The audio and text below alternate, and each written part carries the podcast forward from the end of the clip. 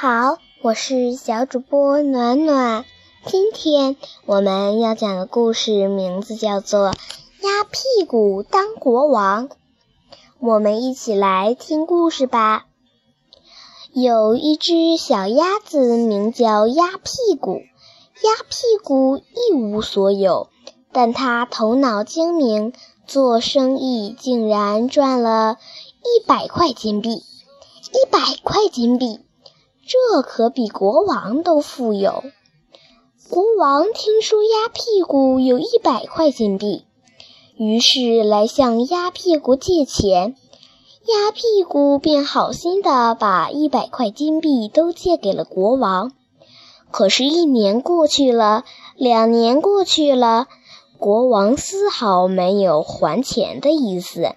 于是，鸭屁股决定亲自去向国王要债。鸭屁股出门就遇到了邻居狐狸。狐狸问：“朋友，一大早你要到哪儿去呀？”“我去向国王讨债。”鸭屁股说：“哦，那你带我一起去吧。”“好啊，朋友不嫌多。”我带你去吧，不过路很远，你很快就会累的。不如你钻进我的素囊里，我带着你走吧。”鸭屁股热情地说。“这个主意真妙。”于是狐狸把自己变小，嗖地钻进了鸭屁股的素囊。鸭屁股又精神抖擞地上路了。一会儿。他又遇到了梯子太太，她正靠在墙上晒太阳。早上好，鸭屁股，你上哪儿去呀？我去向国王讨债。哦，那你带我一起去吧。好啊，朋友不嫌多，我带你去吧。不过你用两条木腿走路，很快就会累的。不如你钻进我的肚囊里，我带着你走吧。鸭屁股热情地说：“这个主意真妙。”于是梯子把自己变小，钻进了鸭子的嗉囊。鸭屁股继续赶路，还没还没走多远，遇到了他的好朋友小河。小河跟他打招呼：“你好啊，亲爱的鸭屁股，你要去哪儿呢？”是你呀。可爱的小河，我要去向国王要债。哦，那你带我一起去吧。好啊，朋友是越多越好。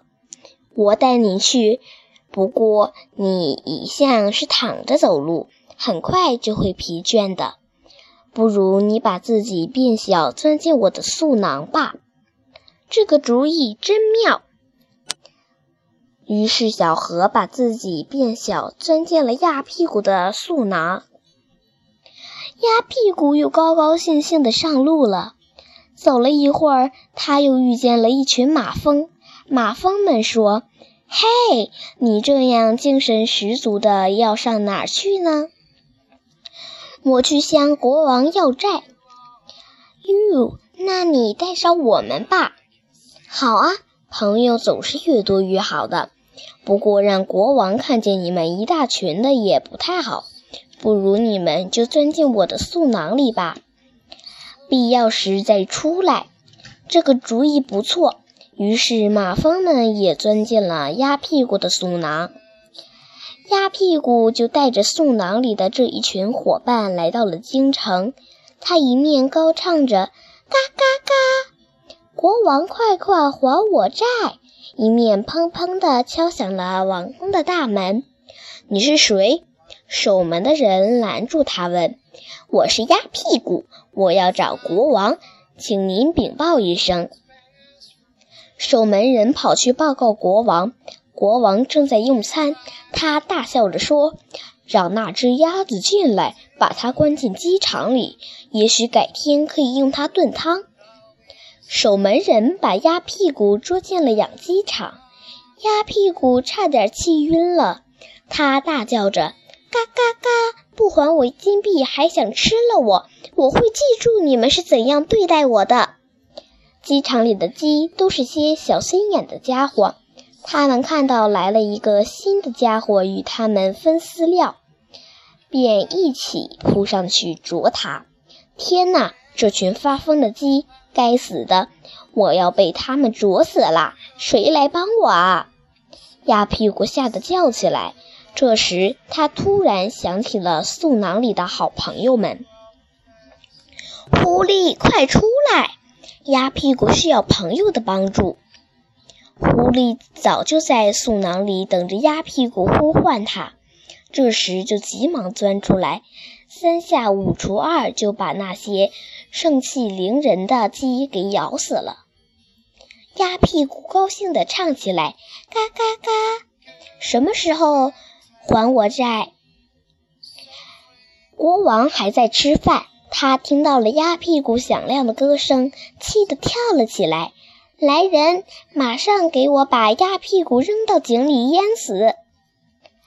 仆人们便抓住鸭屁股，把它扔到了一口深井里。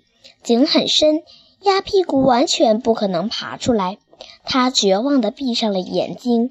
正在这时，他想起了自己的朋友梯子太太。梯子，梯子，快快出来！鸭屁股需要朋友的帮助。听到呼唤，梯子急忙钻出来，靠到井沿上。借着梯子，鸭屁股轻松地爬出了深井。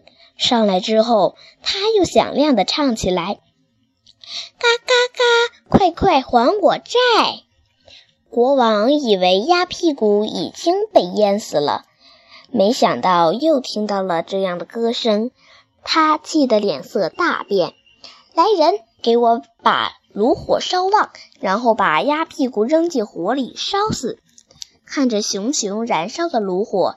鸭屁股想起了自己的朋友小河，他呼唤起来：“小河，小河，快快出来！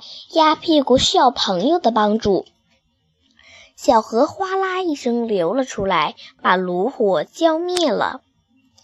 鸭屁股又得意地唱起来：“嘎嘎嘎，什么时候还我债？”国王又听到这样的歌声，他气得简直要发疯了。把鸭屁股带到我这儿来，我要亲自杀了他。当鸭屁股被带到国王的大厅时，他看到国王手里拿着一把刀。鸭屁股顿时气得叫起来：“你欠债不还，还想杀了我，真是可恶！”国王不由分说就拿着刀扑过来。鸭屁股不慌不忙，他还有一群好朋友可以帮他呢。马蜂，马蜂，快快出来！鸭屁股需要朋友的帮助。立刻，一群带着毒刺的马蜂飞了出来，它们扑向国王和他的大臣们，把他们追得抱头逃窜，一直逃出王宫。鸭屁股看着空荡荡的王宫，不知接下来该干什么。他嘀咕着：“我不过是为了要……”回国王欠我的金币，现在可好，国王没有了，这可怎么办？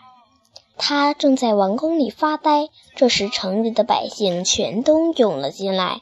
他们看到鸭屁股，马上发出一阵欢呼：“老国王已经被马蜂蛰死了，我们就拥戴这只鸭子做新国王吧！”鸭屁股简直不敢相信自己的眼睛和耳朵。不过话说回来，一只聪明的、品德良好的鸭子，总比一个欠债不还的人更配当国王的。好啦，亲爱的小朋友们，今天的故事讲完了，我们明天再见。You can see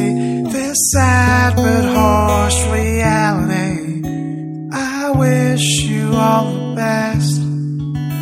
Goodbye.